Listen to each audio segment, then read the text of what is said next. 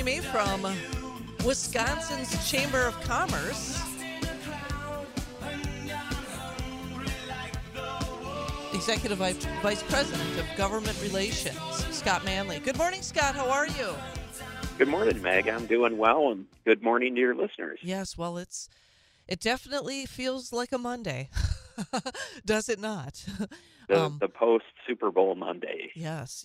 Well, you know, I don't know about where you are right now in the state of Wisconsin, but where I am sitting, I see a nice sunny day starting, so that's always a positive. I know it's not been, you know, we haven't had the terrible Wisconsin winter yet, but there's still a possibility. We drove up north yesterday, and I just felt so sad for the business owners that rely on winter sports to make it through the year. And so I guess I'm still hoping that we have some snow so that we can, you know, so that those businesses aren't in dire straits as a result of this mild winter. Absolutely, and the sun is shining here in the People's Republic of Madison. All right, well, it even shines there on certain days, does it? Every once in a while, right. Well, so let's talk about this recent, and you know, thankfully, and I guess let's start out by just addressing very quickly, I did introduce you as a part of Wisconsin's chamber, but WMC, Wisconsin Manufacturers and Commerce. Just talk a bit about your mission, and then I know you have a litigation wing of WMC that is working on behalf of Wisconsin businesses as well. Yeah, so WMC was founded over 100 years ago. In 1911 as the Wisconsin Manufacturers Association, and then we combined with the State Chamber of Commerce in 1976, and that's how we got the name Wisconsin Manufacturers and Commerce. And since we were founded the same year that the legislature enacted the country's first income tax right here in Wisconsin. And the businesses at that time said, wow, we got to get organized and be able to have a voice up at the Capitol. And so that's what we do. And our mission is to make Wisconsin the most competitive state in the nation to do business. And we want businesses to be successful and the people that they employ to be prosperous. And so that's WMC's mission. And we are really proud to have several years ago formed the WMC Litigation Center, which is another way that we try and help Wisconsin be competitive. And the mission of the Litigation Center is to hold government accountable to the law. And when we see government agencies, it could be state agencies here in Madison, it could be local governments anywhere in the state, and it could even be the federal government. But if we see a government entity stepping outside the four corners of the law, we want to hold them accountable to it, and we use our court system to do that. Well, as I always tell our friends from Wisconsin Institute for Law and Liberty, it's really nice to have the good guys like WMC on our side as well and acting on behalf of businesses all over the state. So let's talk about this recent victory with the WMC Litigation Center, and obviously not in our listening area, although I hope that there are some people listening online somewhere. In the village of Pewaukee, there was evidently an illegal, they call it a transportation utility fee, but evidently an illegal tax, and your victory is another example of the importance of your organization in Wisconsin. Yeah, it was a great win, and I'll explain it, and I'll explain why it's important for everyone across the state. So in Wisconsin, we have the sixth highest property tax burden in the country.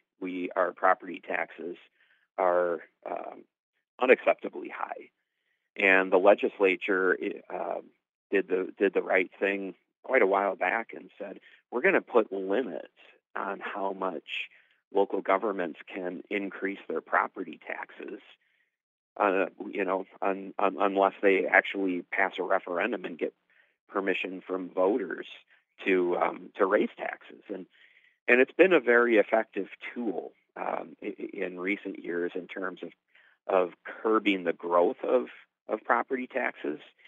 But it's been very frustrating for a lot of local governments across the state who just want to keep taxing to the max and spending to the max.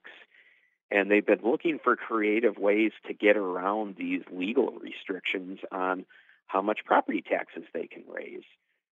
And the village of Pewaukee is a great example of that, Meg, because what they said is all of the money that we want to spend on roads in the village, whether it's resurfacing roads or building new ones or whatever the case may be, they said, we've been raising property taxes to do all of this spending. How about if we, instead of using property taxes, we'll create this fiction called a transportation utility fee. And we'll take this transportation utility fee and assess it against businesses based on how many cars visit their business.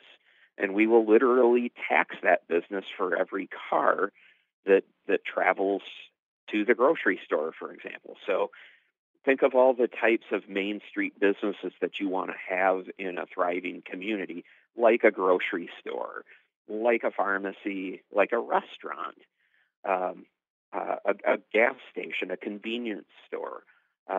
All of those businesses would under this Pewaukee tax, this illegal tax. The business has to pay a tax to the village for each car that visits their business each day. And it's just ridiculous. It's absurd. It's just another way to make the tax burden worse. And of course, when businesses pay higher taxes, those taxes get passed along to customers. And so if you think you're paying too much for groceries already, well, guess what? If your local government comes in and smacks them with a gigantic transportation tax, the price of your box of cereal or the price of your gallon of milk or whatever the case may be just went up. And so that's what Pewaukee did. And we took a look at that and we said, well, that's not fair. First of all, they don't have the authority to levy that kind of a tax. And second, it's an end run around these property tax limits that have been so important in terms of trying to curb the growth. So we sued and we ultimately won. And it was a great victory, frankly, for taxpayers, but and certainly for businesses, but it was also a victory for the rule of law because the court said, hey, Village of Pewaukee, you can't do that. If you want more revenue for roads, which might be completely justified, you have to actually do what the law says. You have to go to the voters and make your case and ask them to adopt a referendum. And that's important because that keeps the power of taxation in the hands of who it rightfully belongs in, and that's we the people. And so it was a great win for taxpayers in the village of Pewaukee, and it's important for the people of Wausau and everywhere else in the state because there are a lot of municipalities, Meg, who were closely watching this lawsuit, and they wanted to see how the judge ruled or how the judges ruled because it was the Court of Appeals. And based on whether or not WMC won that case or lost that case, they too were going to enact their own transportation taxes. So this was a big win, and I think it's going to prevent a lot of cities, towns, and villages from all over the state from doing the exact same illegal tax that the village of Pewaukee did. Well, and I guess it just shows how important it is to be paying attention to what your local elected officials are doing. I mean, so I have to ask, how long had this transportation utility fee, illegal tax, been in effect? I mean, was this something that someone caught really quickly and brought to the attention of your team, or has it been on the books for a while? Yeah, it was enacted, I think, in 2022 if I remember correctly. And so we were able to, the answer is yes. Several businesses came to us and said, this is what they're doing, and this just doesn't seem right. Is this legal? And, of course, we took a look at it and said, no. No, we don't think it is. And so we sued, and it took a while, as it often does, to sort of go through that legal process. But last week we got the decision from the Court of Appeals, and they struck it down. Well, and I guess, again, stressing the importance of paying attention to what your local government officials are doing. So evidently this was a tax that was enacted by the village board members, correct? That's correct, yes. So that, again, is something that I'm hoping that those who either own businesses or reside in Pewaukee, I hope that they are looking very closely at their village board members and determining how it was that this actually was enacted in the first place, and what the motivation was for.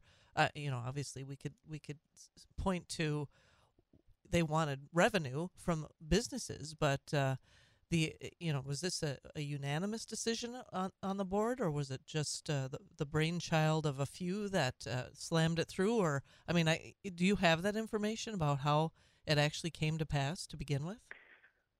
Well, what we were told, Meg, is that there's a consulting firm that's going around who wants to.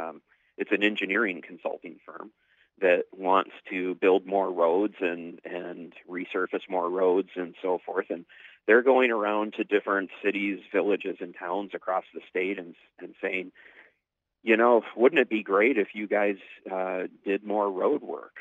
And, hey, we've got this this great idea for how you could raise the money to do that, and you don't have to worry about those pesky property tax limits, and you won't have to go get the permission of voters to exceed those pesky property tax limits. You can just adopt this transportation utility tax. And, oh, by the way, once you do that, wouldn't you love to hire our consulting firm to help you design the highway projects, the road projects? And so it's really a insidious. It's a bunch of political rent-seeking consultants going to these local governments and selling their snakeskin oil. Wow. And saying, hey, we've got this wonderful solution for you, and you can tax businesses for all this money and spend it on roads, and you don't have to get the permission of taxpayers to do it. It's what a wonderful thing. Wow. Except that it isn't a wonderful right. thing at all. And so hopefully this case will have put a stop to that. Well, and I mean, if indeed the voters, the citizens throughout the state are savvy enough to pick up on this, any chance you divulge the name of this consulting firm? I actually don't have it in front of me. Okay. So well, I'm going to follow up with you. I would like to know. Yeah. Off air we can discuss it, because I don't know. It sounds sort of suspiciously familiar to some other plan that's going on here in Wausau that has to do with our lead our lead service lines, or lead water lines. So it will be an interesting. It's very interesting how there are those that are looking to, and I presume is this consulting firm out of state organization? That I don't know, okay. But it probably is. Yeah, that's what the case is with this one. Well, Scott Manley, I didn't anticipate that we'd run out of time, but we certainly did, so I'm going to have to connect with you again to get you back on, hopefully even this week, because there's a couple of other topics I'd like to discuss with regard to Wisconsin Manufacturers and Commerce. Thank you so much for your time this morning. Keep up the great work. Hope you have a wonderful week. Thank you. You as well, Meg, and I'd be happy to come back on anytime. All right. Well, I will be back in touch with you. Thanks so much. Going to a break. We'll be right back on the WSAU Wisconsin Morning News. I felt really compelled to call on my way into work. The news you need, the issues you're passionate about. And what's wrong with that? AM 550, FM 99.9, WSAU.